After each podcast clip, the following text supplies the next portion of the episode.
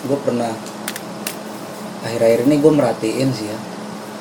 A- atau enggak akhir-akhir ini sih sejak semenjak gue di Jogja lah semenjak gue kenal sama eh, budaya ngopi gitu. Budaya ngopi akhirnya gue jadi kayak enak aja gitu ngopi sambil mengakhiri aktivitas kan. Baca buku sambil ngantuk habis itu pulang gitu. Nah, itu itu apa namanya dari budaya ngopi yang gue kenal akhirnya gue memilih untuk ya kayak gitu abang memilih untuk rutinitas ngopi cuma beda lagi sama teman-teman gue yang milih saking senangnya dia ngopi akhirnya dia kepo gitu sama kopi itu gimana sampai kemudian ada yang memilih untuk nyari sampingan kerja di warung kopi gitu. Lu ngomongin gua, Riz. Hah? Lu ngomongin gua. Oh iya, lu, lu kerja di warung kopi ya? Enggak, teman-teman gua. Kita kan beda kampus. Lu Kita bukan temen gua berarti. Hah? Bukan temen gua nih. Ya, temen di podcast. Enggak. Jadi awalnya sih ngeliatnya kayak asik gitu. Lu merhatiin gua selama ini berarti. Enggak anjir, gua merhatiin temen gua, ntar nih giliran lu ntar. Apa namanya? Gua merhatiin anjir kayak asik banget mereka sampai kayak ada kelasnya gitu. Kelas bikin apa? Kelas ngeracik kopi. Iya, Apa, gua gua di- banget itu. Diuji apa namanya? penciumannya Gua, gua belajar kopi. itu. Serius. Diem pret.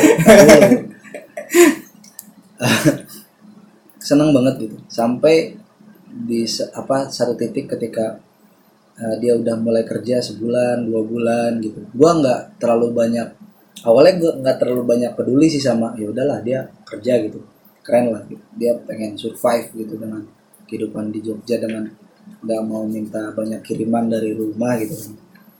Sambil ngembangin hobinya juga gitu. Tapi ada satu titik di mana gua ngelihatnya tuh kayak ngenes gitu. Ngenes. Pernah gua ngopi gua mah santai-santai pakai headset dengerin musik sambil nyeruput kopi kan. Ya sekali gue searching sampai searching apa kalau capek ya gue baca buku gitu. Kalau baca buku capek ya gue ngapain kayak godain orang gitu. Nah temen gue itu dia keliling-keliling gitu keringetan gitu sambil teriak-teriak gitu. Kopi manis kopi manis nggak ketemu ketemu karena waktu itu di, salah satu warung kopi yang gua ngopi di situ itu ya nggak tahu ya itu kepenuh banget. Ternyata itu pengen nobar gitu ada salah satu big match ya gitu pengen nobar. Jadi banyak banget lah gitu pengunjungnya di sana tempe cocol gitu. Mas tempe cocol tempe cocol gitu.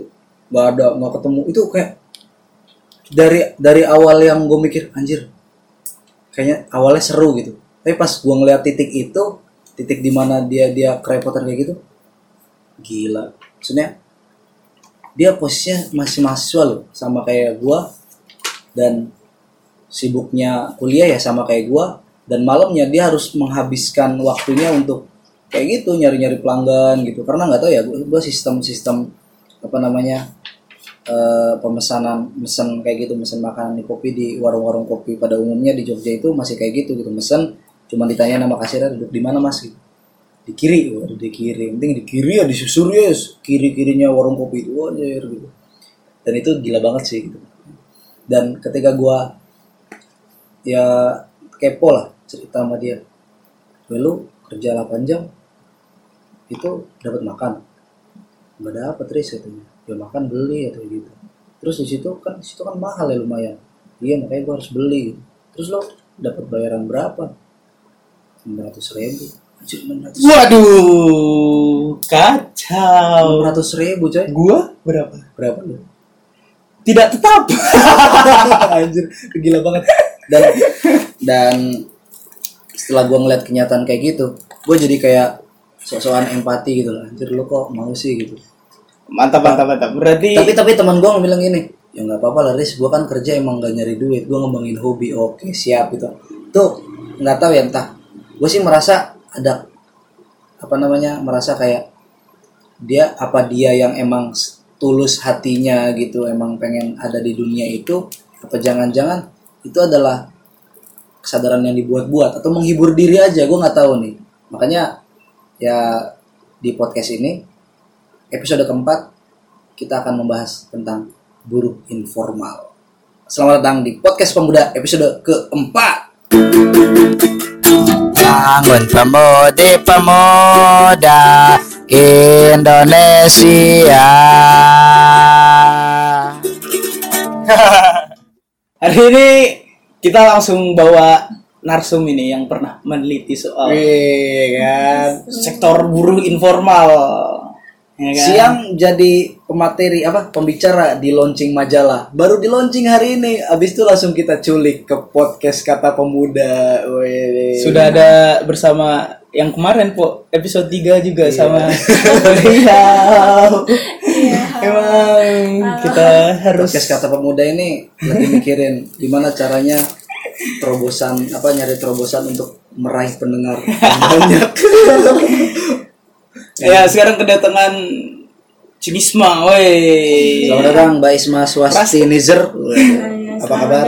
Apa kabar? Apa kabar? Sehat ya? Sehat. Podcast kemarin kan juga ngobrol sama dia. Ya enggak, tapi enggak. Tapi bahasa ha- basi, bahasa basi. hari ini tuh kayak lebih lebih kayak sumringah gitu loh. lebih fresh. Karena gini, aku aku sempat or, apa? Aku kan sama anak Persma juga ya. Maksudnya Persma sebelah lah. Merhatiin gitu loh. Persma, juang muda. merhatiin merhatiin bagaimana Isma dan dan eh, semua apa namanya orang-orang yang ngegarap majalah ini apa ya tadi sih lebaynya katanya berdarah-darah Iya, berdarah-darah berdarah Oh, tapi gue mau nanya, kalau di Hasanah Persma itu, gue kan juang muda juga pers ya. Kalau lu mau tahu pers itu loh. gue tak, gue ini berarti kan bener kan nih prasangka gue. Ini ada dikotomi nih antara pers formal dan informal. Kita hari ini mau ngomongin soal buruh informal Oke. dan fenomena ini sebenarnya banyak ada di sekitaran uh, kehidupan mahasiswa lah yang nyambi kerja benar. entah itu terpaksa atau dorongan hobi ya terlepas dari itu semua tapi kan ada lika-likunya. Lika-liku. Lika-likunya di dalamnya dan bahasa gue tuh ada lika-likunya dan ada ini keabsenan negara bisa dibilang ya? Belum belum. Kita belum ngomong ke sana karena Belum. tadi belum ngomong regulasi oh iya. Langsung sebenarnya de- definisi dulu definisi. Sebenarnya kita nih yang kerja kerja itu gue juga kerja nih di warkop kerja ya? berarti bisa gue juga. tadinya tertarik coy pengen aja kayaknya kopi hujan senja itu menarik ya. Maksudnya fakultas Indi untuk mengisi hari-hari gua gitu kan. Wah kayaknya senang banget gitu. Soalnya lu bisa tahu kopi apa nih kopi apa nih. Kayak gitu gua gua di weh ngopi gitu. Ngopi ris gitu. Gua selalu apa selalu ngopi di tempat teman gua kerja itu gitu. Dan dia tuh selalu kayak pengen pamer gitu loh nyajiin kopi ke gua tuh nih ris barang baru. Anjir barang baru lu kayak kayak narkoba. Tapi sebenarnya baru. tapi bener ada ada yang baru gitu. Anjir dia makin pinter coy bikin kopi sementara gue cuma jadi penonton gitu. Eh tapi sebenarnya buruh informal itu definisinya apa sebenarnya nih? Buruh informal ya. Kalau secara umum itu sebenarnya dia angkatan kerja yang tidak terorganisir, lalu tidak diawasi oleh pemerintah sama tidak dikenai pajak. Itu definisi secara umumnya. Tapi ada juga yang mendefinisikan itu dia terdiri dari angkatan kerja yang semua kalangan pendidikan itu dia bisa masuk baik itu yang dia tidak berpendidikan SD SMP dan sampai uh, perkuliahan pun juga bisa masuk semuanya bisa kayak masuk kasar ya eh Iya, nggak dan- nggak nggak punya kualifikasi tertentu Ah, lah ah, ya iya, Iya, dan gitu. dia itu apa namanya kebanyakan emang lebih pakai tenaga otot sih daripada otak gitu.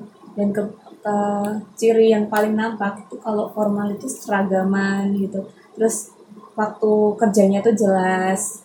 Sedangkan informal itu nggak pakai seragam kerja nggak jelas. Itu yang gitu. ah, apa namanya Iya, kasat kasat mata ya? Ah, ah. Ajit, Ajit, buru dekor, waduh. nah iya itu itu.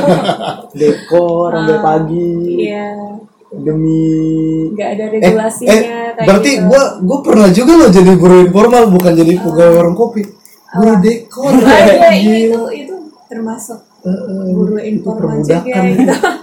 nggak perbudakan Iya sih. perbudakan kan itu Nah, in- i- apa sederhananya gini sih gue memahaminya. Jadi buruh in- antara formal dan informal itu kan ya formal itu yang diakui, informal itu yang Ah, tidak iya. diakui. Kayak pendidikan lah, ada pendidikan Iya. formal, ada pendidikan informal. Heeh. Yang pendidikan formal itu ijazahnya diakui, kepake lah ijazahnya. Kayak pendidikan informal, seberapa banyak ilmu yang lu punya, tapi pendidikan lu informal tidak diakui, misalnya pesantren Ah. atau homeschooling dan lain sebagainya, lu nggak bakal bisa eh, punya akses lebih lah sebagai warga negara kalau Iya. basic pendidikan lu tidak formal, informal. Tapi gue mau nanya nih, kalau kayak desain grafik ya, eh desain desain, eh, desain grafis. iya desain grafis yang freelance freelance gitu, Ah, yang iya.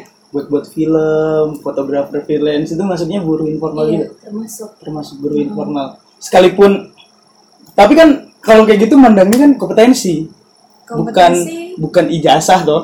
kompetensi uh, sebenarnya banyak ciri sih kalau di ngomongin informal dari dia modalnya serikat pekerja kompetensi juga termasuk. Kalau misalnya di formal itu kompetensinya tuh jelas gitu. Kalau informal itu sebenarnya tidak bergantung sama kompetensi sih.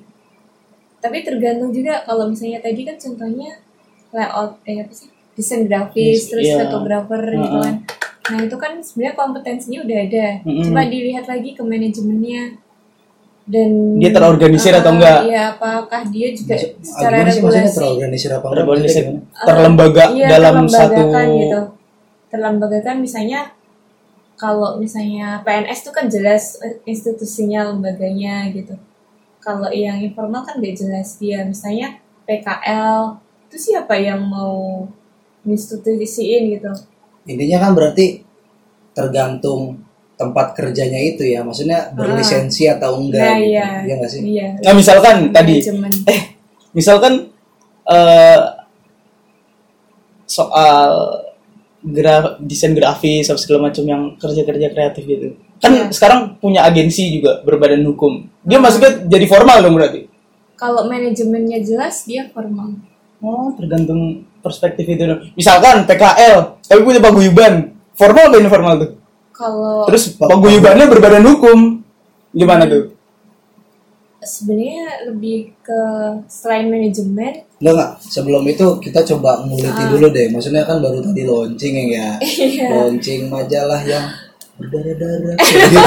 Iya? Ini itu itu gimana apa Mbak gitu di dalamnya eh, apa namanya isinya yang yang teman-teman angkat itu kayak gimana sih?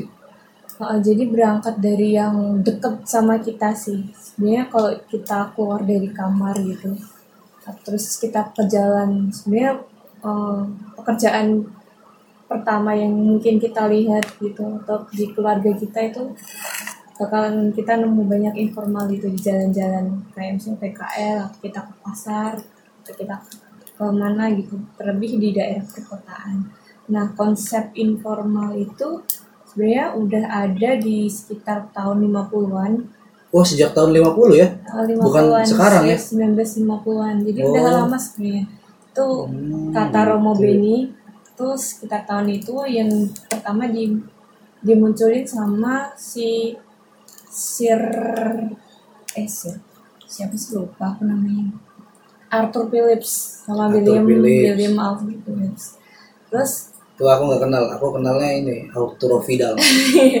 ya itu Nah. jelas. sebenarnya eh, si Frans Fanon juga itu dia kayak ngeramalin gitu bahwa di negara dunia ketiga itu bakal terjadi sebuah ledakan sosial gitu dan ledakan sosialnya itu akan eh, ledakan sosial itu terjadi ketika orang-orang berbondong dari desa ke kota gitu jadi Oh. terjadi ledakan sosial Desa mengepung kota. Eh, nah ya sebi- itu nah itu Frans Fanon meramalkan ledakan itu akan memunculkan revolusi yang kayak terjadi di Prancis nah ternyata si hipotesisnya si Fanon itu nggak terbukti gitu Hmm, ternyata kok iya, iya, iya. selama ini udah 20 tahunan nggak nggak apa dunia berkembang tapi kok nggak terjadi revolusi revolusi sosial juga gitu Ah, iya, Terus iya. akhirnya ada antropolog namanya si Cathcart.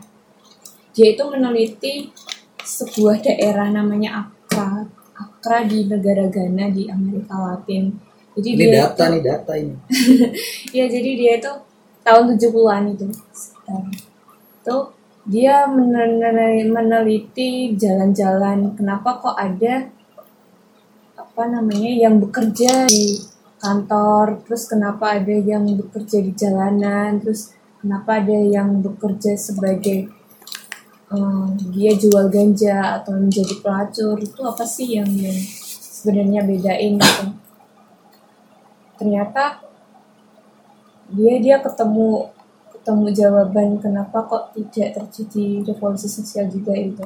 Karena adanya itu tadi itu surplus pekerja yang lebih gitu oh Heeh, jadi mereka yang nggak tertampung ke apa namanya ke formal itu dia eh, menjadi menjadi informal kan. Ya. Nah, si informal itu dia itu melakukan resistensi gitu loh sehingga ledakan sosial tuh nggak terjadi. karena gitu. investor juga mulai-mulai beranjak investasinya ke ekonomi-ekonomi mikro ya gitu.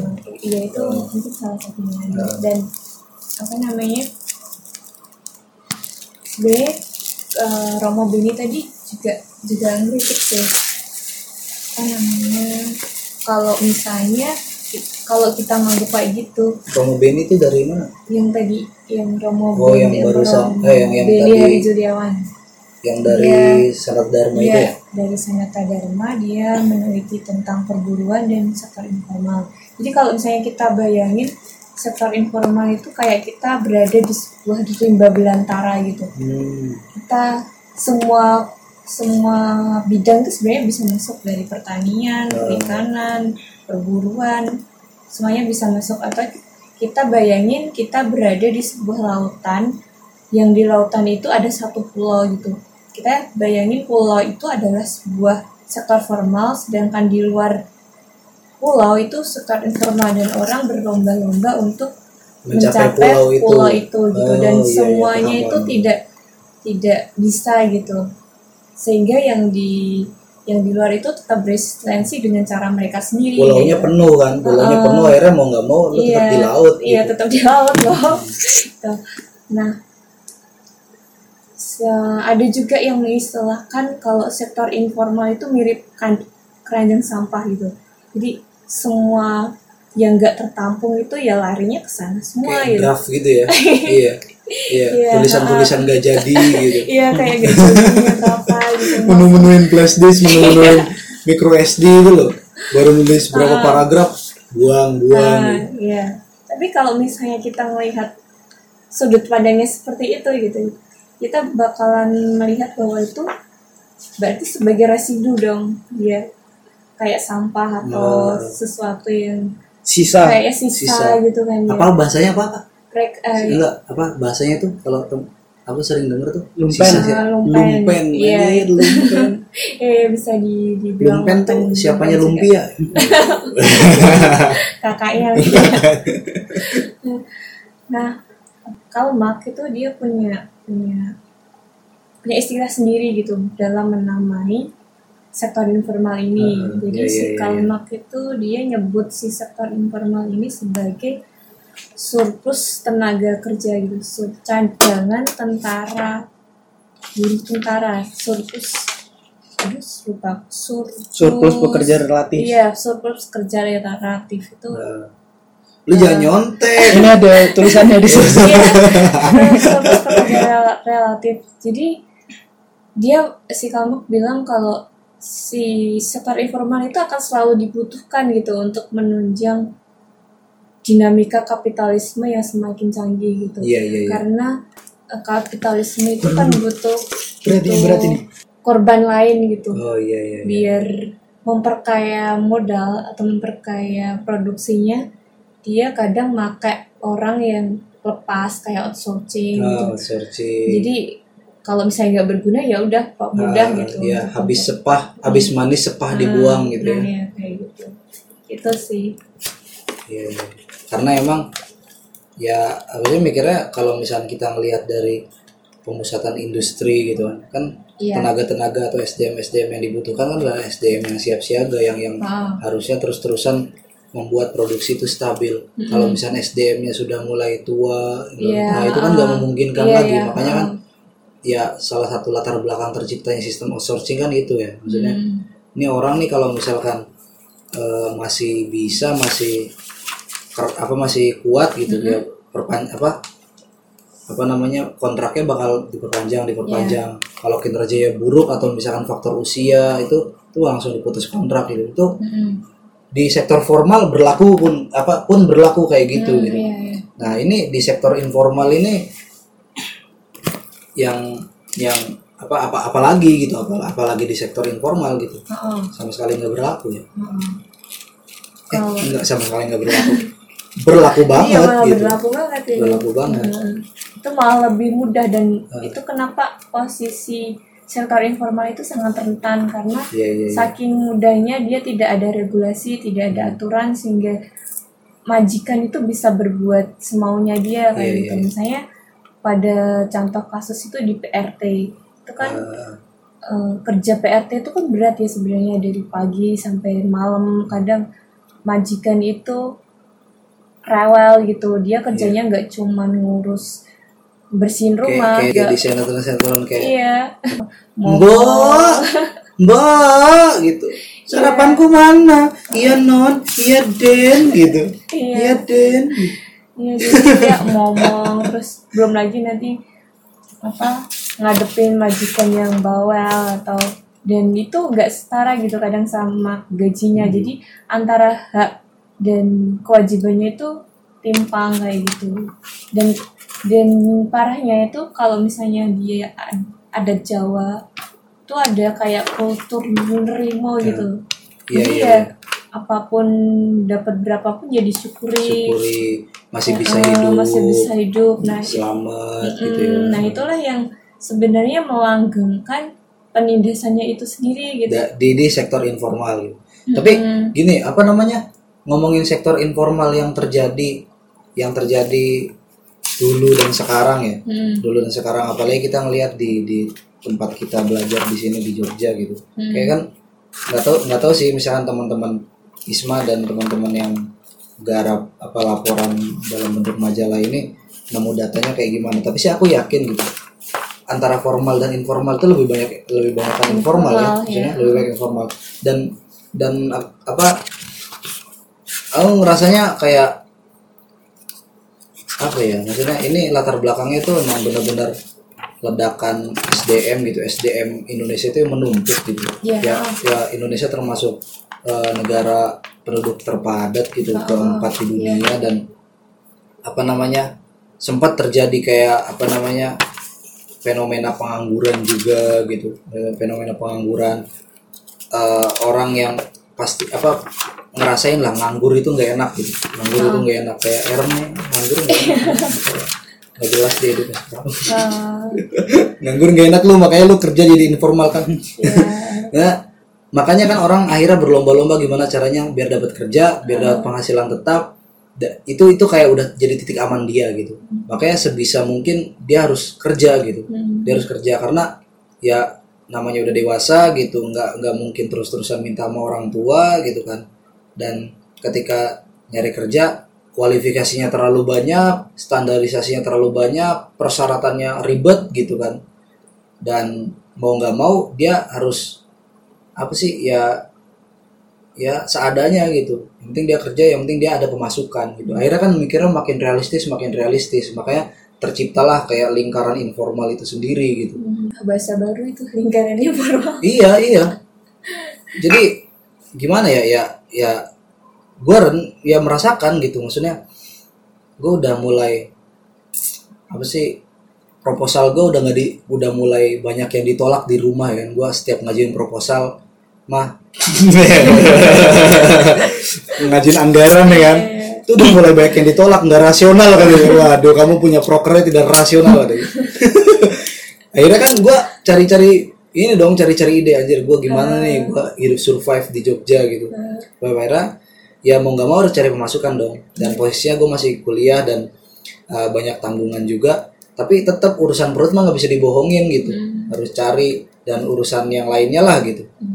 Bahkan gue harus cari pemasukan. Di salah satunya itu masuk ke eh, karena masuk ke formal nggak mungkin. Iya, karena belum punya ijazah gitu. Iya. dan kalaupun udah ijazah ah, kalaupun punya ijazah belum pengalaman kan? Syaratnya kalau masuk ke formal kan gitu ya.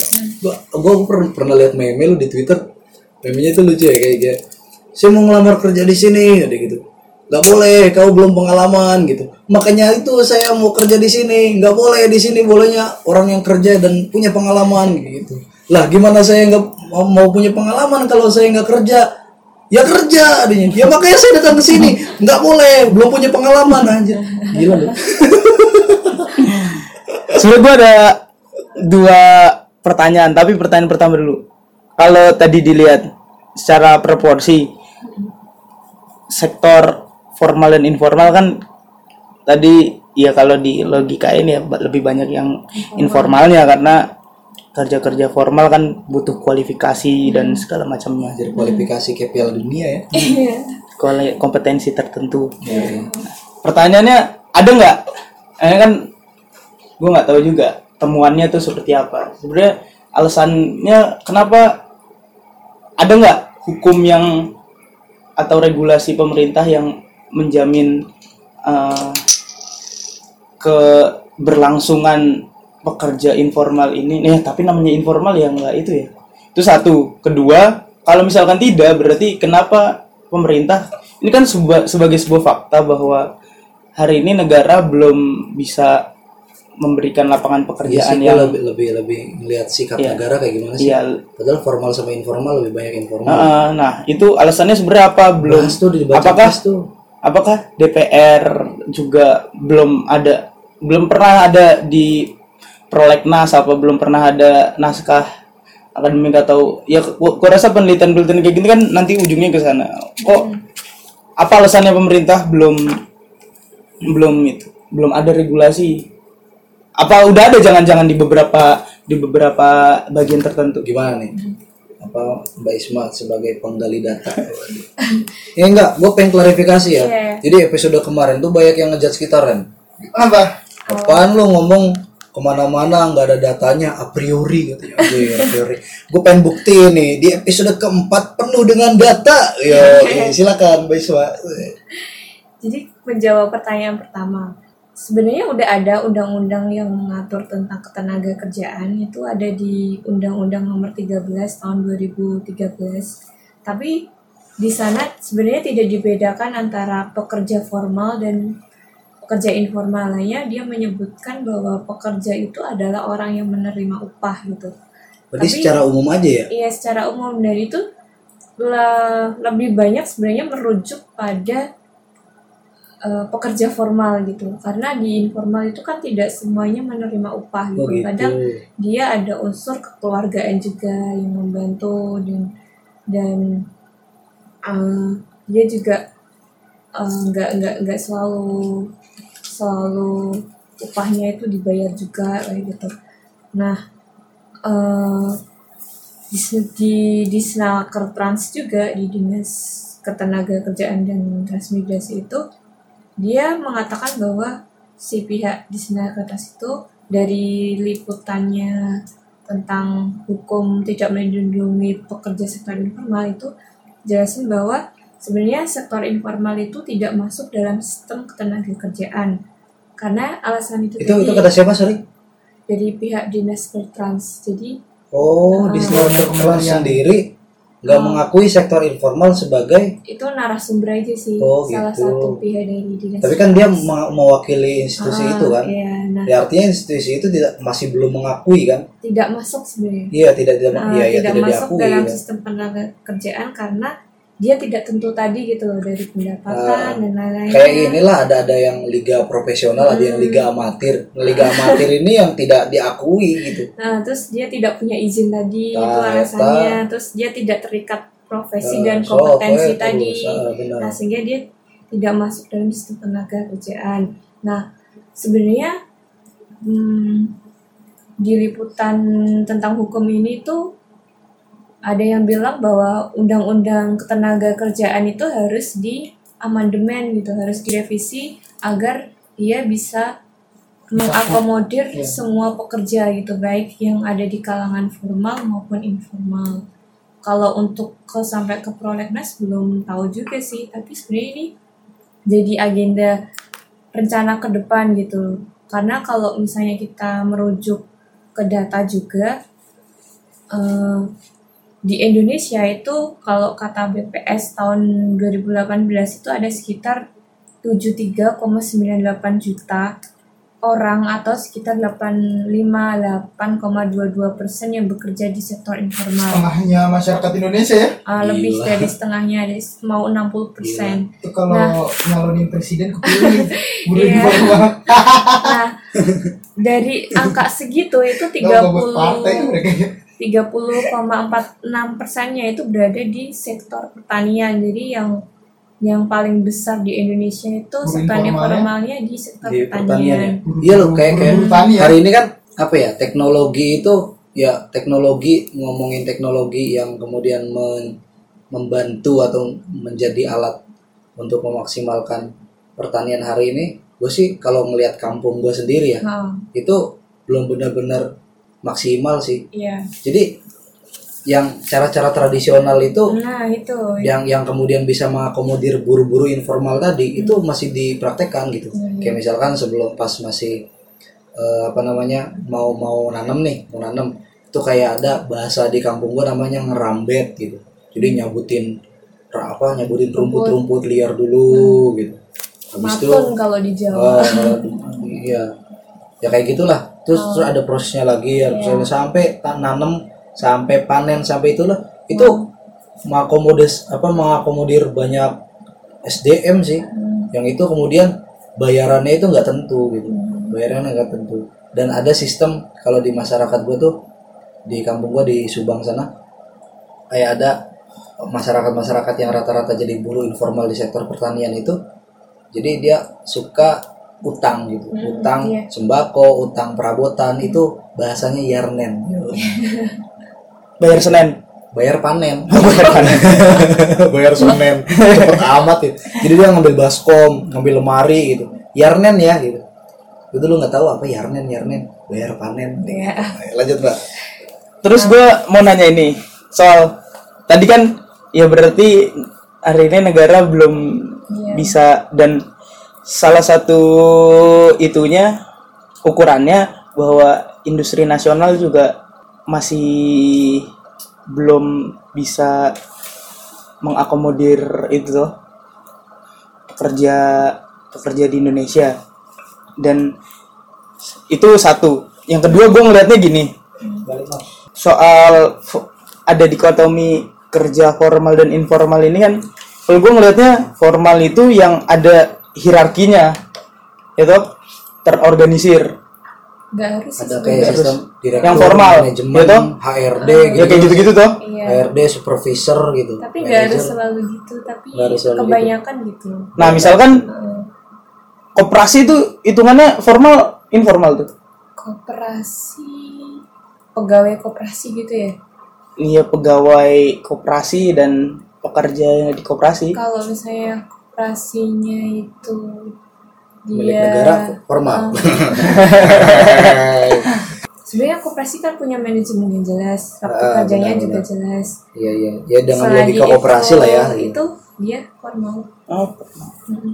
tapi mak- maksudku gini tapi kalau nggak ter- terdaftar nggak punya badan hukum yang Se- Selagi dia manajemennya ada itu dan dia terorganisir dengan rapi gitu dia berarti bisa dilindungi undang-undang tuh maksudnya Dan- terakomodir sama undang-undang Ah, kan kan koperasi kayak hak terakomodir dan Ya kan ada itunya, ada eh, apa hak dan kewajibannya ya Iya, berarti. itu formal. Iya, iya. Nah maksud gue gini soal itu. Jangan-jangan Kalau gue ngeliatnya nih Yang formal itu kan Yang formal itu kan sifatnya hierarkis. Ada ada pemilik dan ada pekerjanya Iya. Yang informal ini bisa jadi swadaya Ekonomi yang swadaya.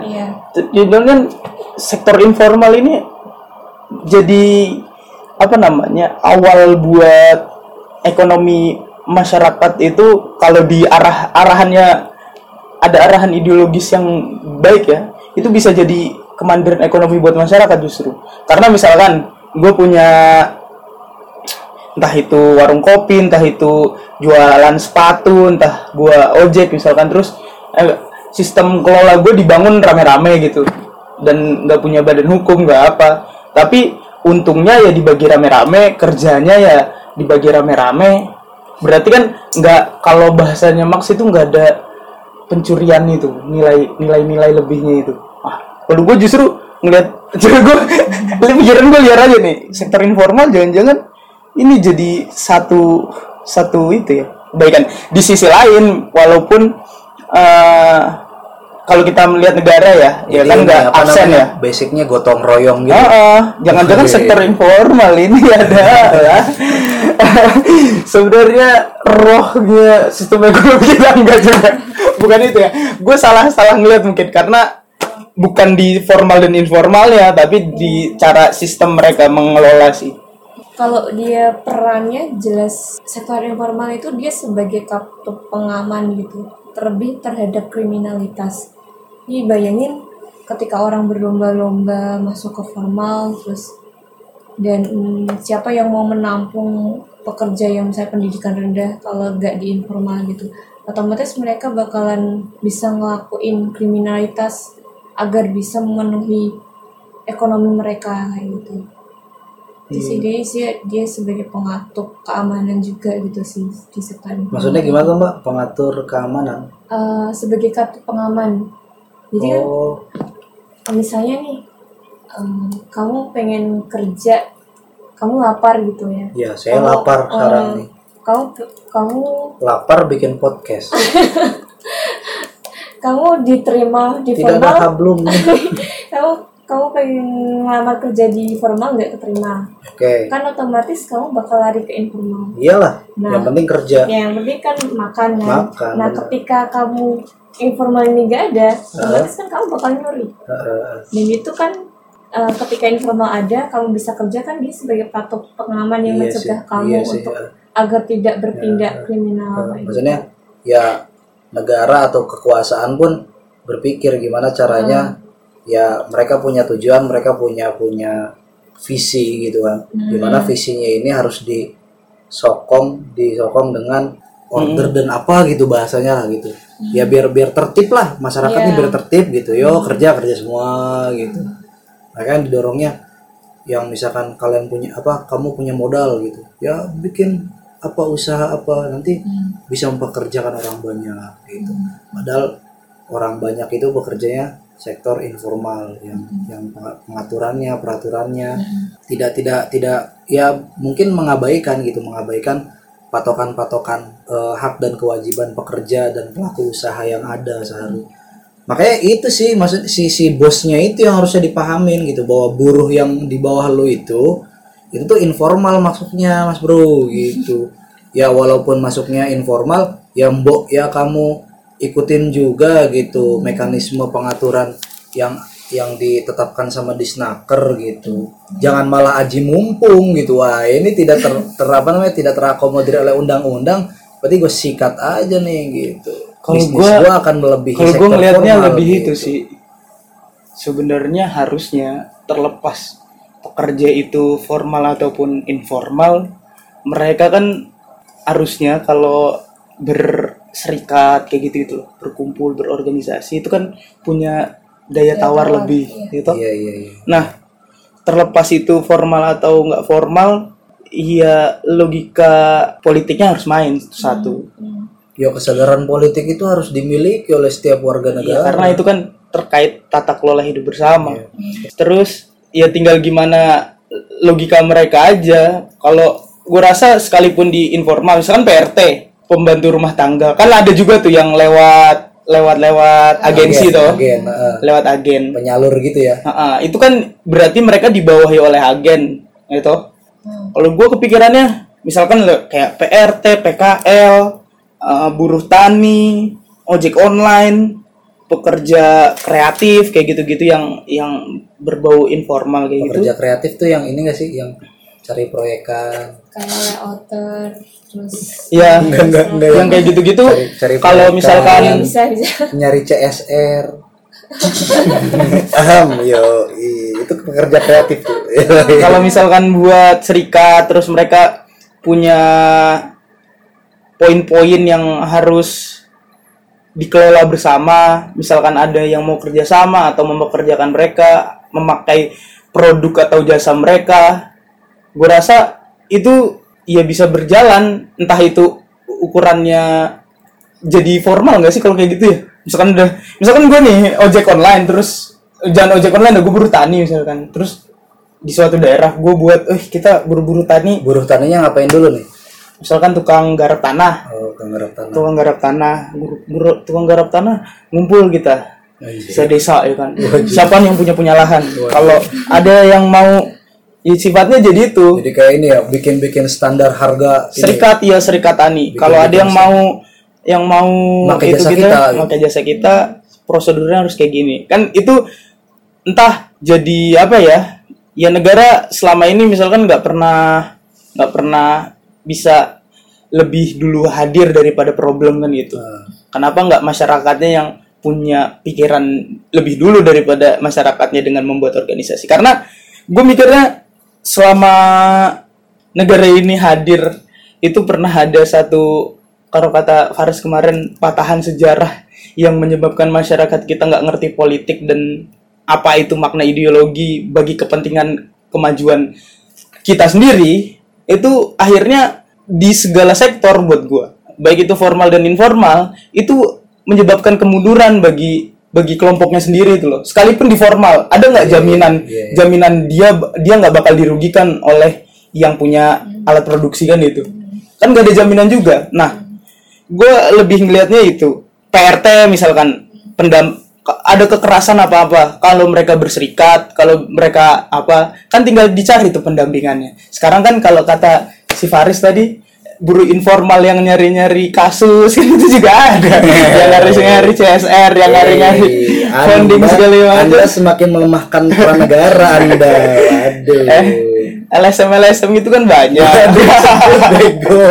LSM LSM itu kan banyak dan Iya, disebut ya. gua rasa terlepas dari formal ataupun informal kalau logika politik masyarakatnya sudah berjalan itu bisa menyebut kemandirian. Kalau kita udah punya uh, organisasi yang membidangi soal jasa soal A soal B produk soal A soal B terlepas dari formal dan informal gue rasa eh sejahtera nyaman dalam ber itu itu bisa regulasinya justru lebih fleksibel di informal gue ngelihat karena kalau formal kan penuh dikte dari dari itu tuh dari dari struktur yang ada tuh Ada SOP Nah, ada awal. SOP apa segala macam. Nah, kalau kalau informal kan bisa ditentuin aturan mainnya gimana. Misalkan ada berapa pekerja, kita buat satu kumpulan pekerja mau ngasilin nilai kita bareng-bareng tuh gimana. Itu kan tinggal logikanya gimana, aturan mainnya gimana, yang langgar gimana. Misalkan ada kecelakaan atau apa, ini modelnya gimana? Itu kan tinggal dijalanin sendiri. Nah, masalahnya masyarakat hari ini kan nggak kenal pola-pola yang kayak gitu. Nah, harusnya gimana nih pendidikan politik masyarakat kita tuh gimana? gue gue gue sepakat sih maksudnya itu adalah salah satu cara yang yang bisa nanti eh menun- bukan menuntaskan tapi ya sedikit sedikit mengobati lah maksudnya permasalahan eh, sektor informal yang paling krusial dibandingkan dengan masalah apa dengan sektor formal apa kira-kira yang paling krusial masalah upah Mm-mm. ya. yang formal itu upahnya udah ditentuin gitu kan UMR UMP UMR aja masih ada yang rendah kan gitu. Gimana yang informal kan gitu Nah, juga. itu juga maksudnya kalau Itu misalkan semua nggak mau kalau organisasi. misalkan tadi ima- imajinasi liar lo diterapkan itu kan malah lebih ngeri lagi misalnya Oh. for- wah, formal lebih lebih informal lebih punya bargaining position gitu. Oh, eh udah kita nggak usah kerja formal gitu. Ya, kayak misalkan bikin nih anjir paguyuban pengaduk kopi jadi jadi jadi buru-buru warung kopi itu sejogja itu punya ininya apa namanya punya kayak perkumpulannya ya nggak pernah ngumpul tapi punya fanpage di apa fanpage di Facebook lah gitu untuk apa namanya kayak share-sharean aku malam ini warung warung kopiku rame dap gitu. Aku mumet nyari apa orang yang mesen tempe cocol sampai tempe cocolnya dingin nggak ketemu ketemu dap gitu. Nah, itu kan kayak ajang curhat gitu kan. Kayak gitu. Gimana mbak? Meskipun guru informal itu dia punya apa namanya punya organisasi gitu dia punya perserikatan tapi mereka sifatnya hanya sekedar apa ya kalau di PRT itu Iya, PRT juga udah ada itunya ya ya, udah ada serikatnya namanya ya. jaringan pekerja rumah Oh iya, tangga sempat sempat itu juga tuh Hmm. ikutan Dia peringatan hari buruh juga tuh. sama Mbak Jumiyun dia jamu gendong gitu ya Eh, iya nah masalahnya mengorganisir orang-orang ya di sektor formal untuk ikut aliansi itu sangat Sulit. sulit sulit karena misalnya kita bikin terlebih kalau misalnya satu itu gampang lah ya satu komunitas atau satu kerjaan yang kayak saya tadi kopi kopi semua gitu. tapi kalau misalnya dia menyatukan seluruh kerja informal itu bakalan susah gitu Iya, karena iya, mereka iya, iya. setiap Variabelnya terlalu hari- banyak ya. Ah, karena setiap hari mereka juga Kerja. hidup survival gitu Hmm, ketika survive. mereka ikut PUBG ketika mereka ikut aliansi itu bakalan susah banget siapa sih Iya iya misalnya iya. iya. hmm, dia tidak punya meskipun ada aliansi dia tidak punya posisi daya politik yang kuat gitu Benar benar. untuk kebijakan atau Ah. apa kayak gitu Iya, itu sih ngomong- masalahnya Eh, ngomongin soal ya tadi sulitnya juga ini salah satu faktornya juga ya ngomongin soal kesadaran gitu. iya Maksudnya ada yang yang misalkan dia kita ngomongin kenyataannya kayak gitu. Mungkin yang kita omongin kenyataan di dengan pendekatan ya ekonomi politik tadi dan hukum juga gitu kan. Tapi kenyataan itu mis- misalkan dibantah sama teman-teman ya ya beberapa teman-teman gue juga mungkin kalau ngedenger podcast ini ya kayak ngebantah aja gitu. Apaan gue nggak merasa tertindas kok gue enak fine fine aja gue kerja gue nikmatin gitu. Bahkan pengetahuan gue soal kopi dari dulu kan gue suka kopi apa pengetahuan gue soal apa desain gitu itu malah makin meluas gitu. Gue makin pinter. Artinya gue nggak merasa dihisap dong gue nggak merasa dicuri nilai lebihnya gitu justru gue di sini gue belajar gue mencuri nilai lebih gitu. Nah ada ada ada ada bantahan-bantahan kayak gitu kan akhirnya kita mumet juga gitu loh. Ngomongin ya masing-masing pendekatan akan menghasilkan simpulan yang berbeda-beda baik itu negatif maupun positif gitu. Baik itu ya kita nyimpulin tertindas we, terhisap gitu. Ya mungkin pendekatan pendekatan we. yang lain ngomongnya ya enggak juga karena ya kan ada fakta gini kan misalkan di Jogja UM, UMR itu terendah se Indonesia misalkan. Tapi masyarakatnya paling bahagia se Indonesia itu kan mumet gimana dong? Masyarakatnya paling bahagia ya di, di Jogja itu. Aku malah ingat makanya aku juga senang tinggal di Jogja. Makasih Jogja. Jadi aku malah ingat kalau kita ngelihat dari sudut pandang itu sebenarnya nggak ada benar dan salah sih. Setiap kondisi itu punya alasan sendiri-sendiri gitu. Jadi nggak mulai bisa milsafat milsafat gitu nggak ya. bisa kita menyamakan kondisi satu dengan orang apa kondisi lainnya itu secara hitam putih gitu Benar, positif benar, dan benar, negatif. Karena untuk setiap kondisi itu punya alasan sendiri-sendiri benar gitu. benar benar. Iya, kayak gitu sih. Misalnya membunuh itu emang dosa tapi kalau kondisinya lain ya itu bisa iya. jadi agama pahala, juga menyuruh kita membunuh ketika kita diancam oleh pedang gitu kita, kita iya ketika gitu kita sih. ya gitu ya benar. tergantung sudut pandang aja. Ya ya ya nggak bisa hitam putih kita melihat itu. Tapi ya so far data yang ditemukan sama Mbak Isma dan kawan-kawan ini memperkaya memperkaya wawasan kita. Khususnya teman-teman yang hari ini apa namanya bergelut atau atau apa berproses ini berproses. Eh, ya berjuang survive dengan bekerja sebagai buruh informal ini sih bisa jadi bahan bacaan sih ya jadi bahan bacaan dan juga mungkin ada beberapa fenomena ataupun kasus yang ditulis di majalah ini yang siapa tahu s- relate gitu sama gitu. Oh iya eh, kasus, ada kasus yang sama ya yang yang sama yang gue alami gitu.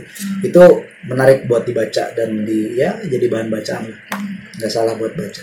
Ini ada yang ngeri ngeri nih berikan Ya, upah layak PRT itu kan kasusnya di dalam buku itu apa aja Ram? lu yang bacain deh judul-judulnya aja gak usah dibaca semua aja susah. PRT ya kan? Di daftar isi sih ada. Oh iya daftar isi aduh. Jadi kita ngomongin ada dua lapo, laporan utama itu bahas pertama sektor informal secara teori dari dia pengertian ciri di rimba belantara sektor Eh, informal. benar-benar dari akar ya dipahamkan para pembaca. Terus yang Ya, kedua itu dari sisi hukumnya kayak gimana. Lalu kita ke laporan khusus. Di laporan khusus itu ada gejolak di pasar kembang. Hmm. Jadi masalah antara pedagang kaki lima di pasar kembang melawan KAI gitu. Jadi si KAI itu oh konflik yang eh, itu ya konflik dia Gusur-gusuran itu ya? menggusur- eh, menggusur bahwa si KAI itu ngotot Klaim kalau gitu itu ya. tanahnya tapi Nah, si PKI juga ngotot itu saya dari dulu ini.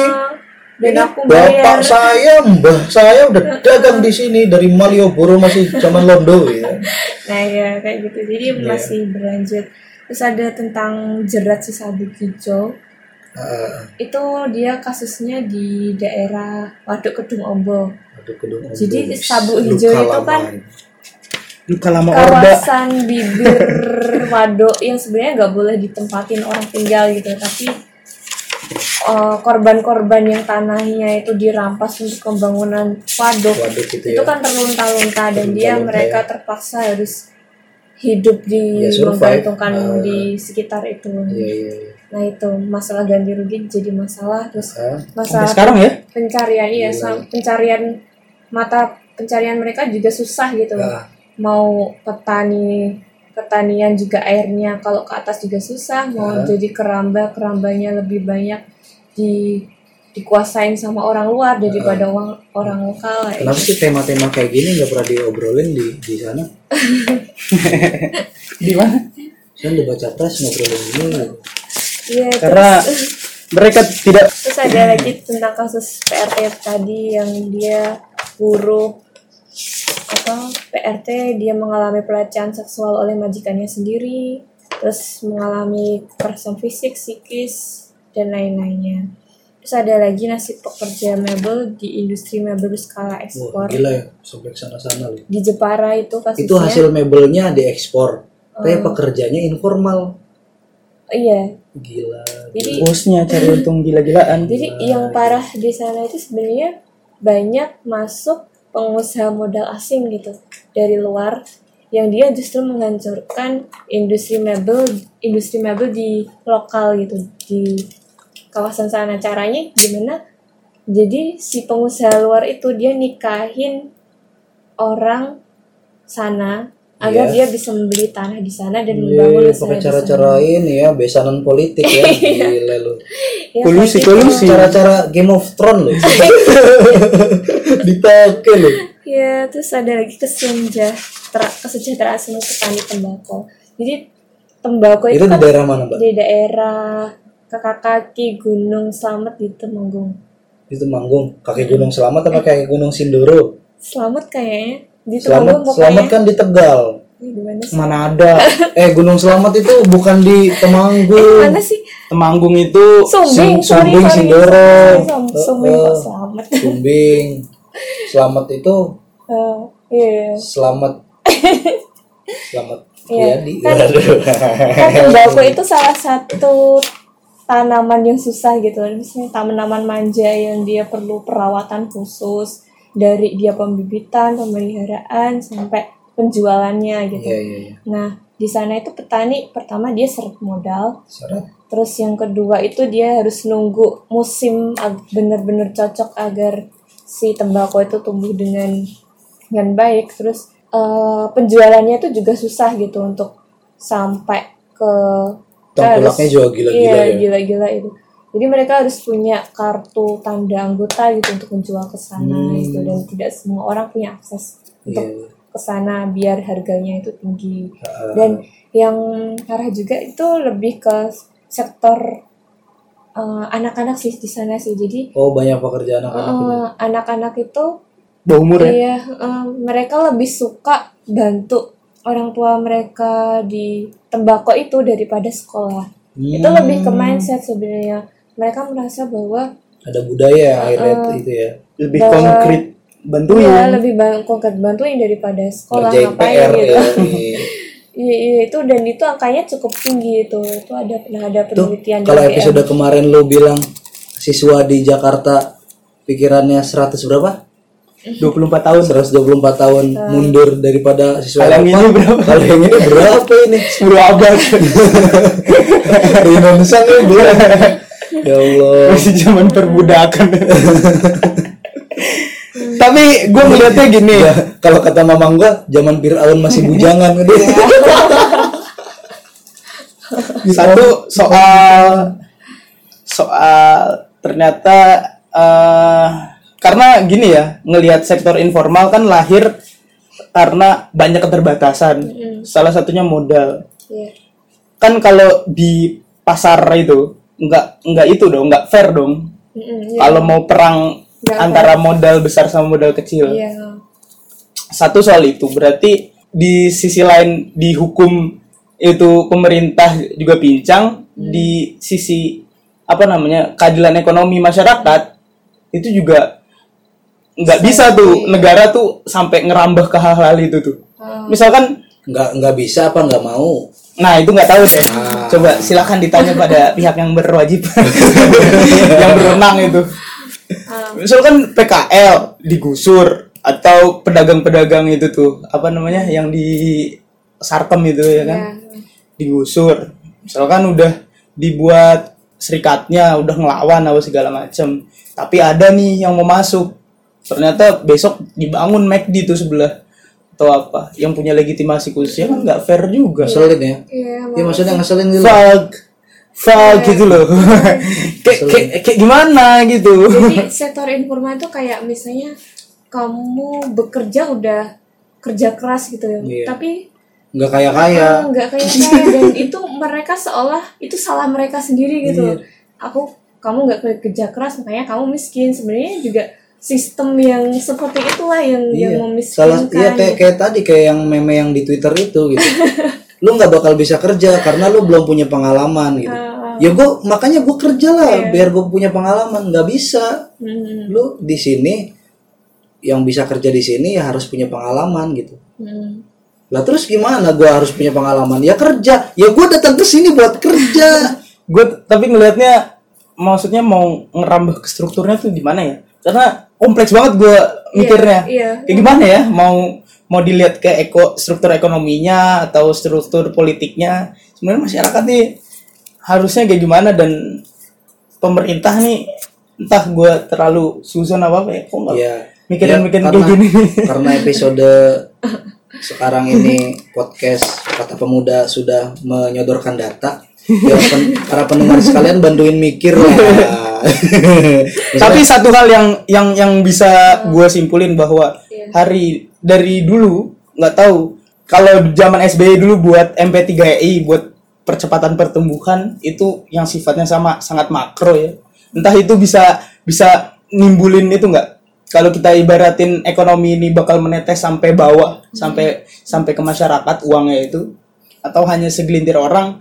Nah, gue nggak tahu nih negara ini punya proyeksi nggak sebenarnya gimana tata kelola ketenaga kerjaan kita bisa diakomodir supaya jadi salah satu keunggulan buat negara kita? Selain tenaga kerjanya murah kan itu. Sebenarnya industri kita atau model ekonomi model model produksi kita itu modelnya kayak gimana? Kok ah, formalnya begitu-begitu aja ya kan? Yang struk kalau kita lihat struktur sahamnya model-model gede. BUMN sekalipun itu kan ada yang digopublikin jadi Iya, nggak nggak nggak nggak semuanya punya negara tuh. Ada yang di ada yang di SPBU SPBU swasta Ah, gitu kan. ada PLN itu. Nggak semuanya juga punya negara. ada sahamnya yang di gopublikin dijual itu sahamnya. Nah maksudnya gue juga ngerti di formal pun kayak gitu di informal juga gini. Sebenarnya model ekonomi pembangunannya nih kayak mana nih? Yes, kayak mana? Tuh Aku juga pilpres ngomongin kayak gini nggak? Kok lebih ngerian kita? Ya nggak tahu. Lah ya. Mereka cuma pakai retorika-retorika populis saja. Pop- Semua infrastruktur untuk rakyat, rakyat apa? Untuk infrastruktur kita akan buat infrastruktur untuk rakyat. Tapi apa yang konkret gitu loh. Iya, yang model ekonomi apa ya? Ah, Iya, itu loh. iya, iya. Aduh. Iya. Bingung-bingung bingung nih. Jadi eh, antara formal dan informal itu kayak mistar sih. Jadi di ujung misalnya di ujung sebelah kiri itu dia informal, yang di kanan itu formal. Jadi antara informal ke formal itu kayak terjadi dinamika terus menerus gitu dan jatuh bangun dan Menteri Ketenaga Kerja, eh, Menteri Ketenaga Kerjaan siapa namanya? Hanif Dakiri. Hanif Dakiri itu. Jadi si Hanif itu bilang kalau eh, mengformalkan yang informal gitu intinya gitu sih. Jadi biar apa aturannya juga jelas, kerjanya juga jelas kayak gitu. Tapi malah sebenarnya nggak bisa juga gitu. Eh, misalnya nih kita tua gitu kita nggak punya kegiatan atau apa otomatis kan kita nyari kegiatan. Apalagi yang yang kita ketika butuh uang gitu.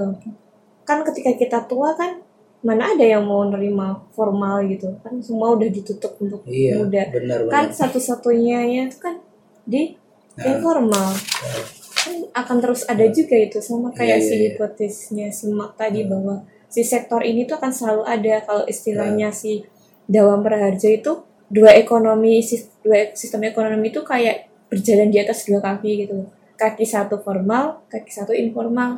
Jadi kayak akan selalu ada. Iya Akan selalu ada. tapi kan berarti problemnya problemnya beriringan. iya bukan iya iya problem sih formal dan informal. Tapi yang lebih fundamental sekalipun formal dan informal pekerja kita nggak sejahtera. Iya itu itu masalah Ya, makanya, pokoknya makanya ketika ketika sudah ada yang berputus asa nggak ah nggak usah jadi buruh lah gitu. Ya lu tetap buruh nggak usah, nggak usah jadi buruh mau informal. Apa mau informal mau formal. Akhirnya jadi apa coba? Antrian antrian terpanjang. Yang yang apa antrian terpanjang juga. Jadi PNS Ya, tetap buruh itu buruhnya negara. Itu ya tapi kan, formal. kan di, daripada buruh yang formal yang di pabrik-pabrik itu atau di mana itu kan yang yang termasuk lebih aman lu kalau misalkan tenaga lu udah nggak dipakai lu dapat uang pensiun men. Heeh, makanya lomba-lomba jadi PNS Nah, gitu. iya itu. Ya kan? menuju pulau. Eh, dibukanya cuman tiga orang yang daftar tiga ribu. Pokoknya gitulah anjir semua nih kita kita tutup podcast kita kayak ngaji-ngaji di pondok lah. Oh. wallahu alam bisawab. Terlalu menyerah itu. Eh gue cuman punya itu sih beberapa kata. Berapa kata ya? Empat apa tiga ya? Bahaya juga. buruh di dunia bersatulah ngapain buruh ngapain buruh di dunia bersatulah sesuatu juga sih puisi eh gitu. taruh lu bentar. Ngapain buruh di dunia bersatulah ini ini ini, ini. tapi orang, orang regulasinya beda-beda. Bukan bukan itu juga. Ya betul sih. Regulasinya beda. beda-beda. tapi buruh di Eropa lebih kaya. Iya. Yang nanti modalin perjuangan buruh di Indonesia gitu. Ngapain? Buruhnya buruh Eropa aja.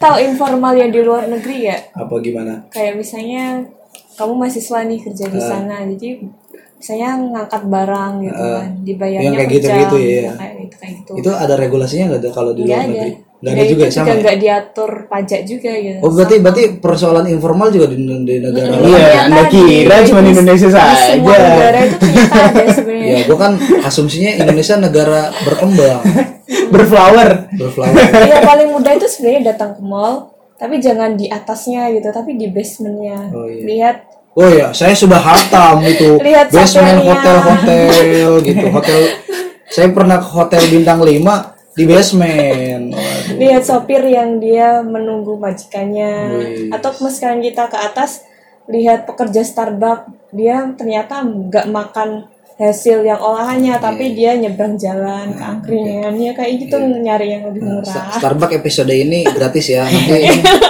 Iya, selanjutnya tapi bayar.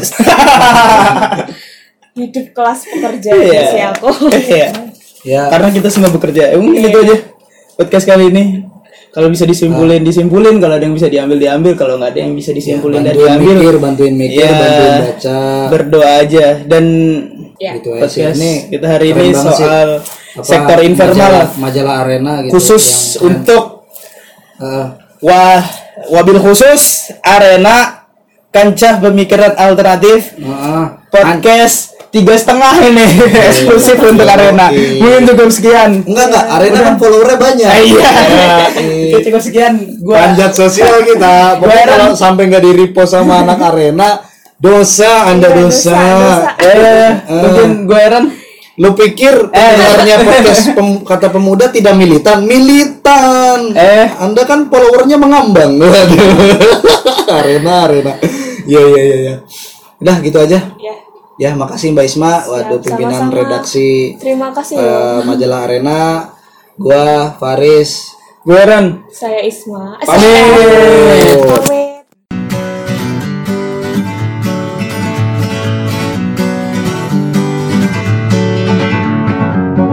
Feeling my way through the darkness, guided by a beating heart.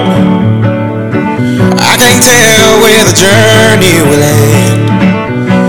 Know where to start. They tell me I'm too young to understand. They say I'm caught up in a dream. Well, life will pass me by if I don't open up my eyes. So that's fine by me. So wake me up when it's all over. When I'm wiser and I'm older. All this time I was finding myself and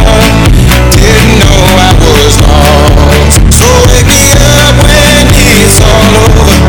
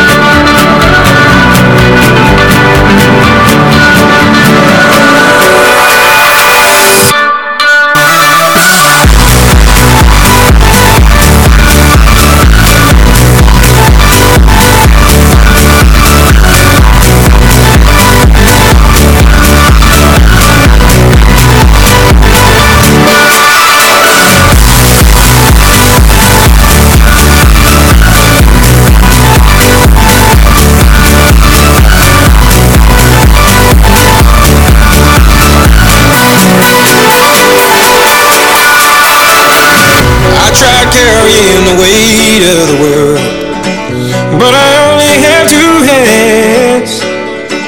Hope I get the chance to travel the world,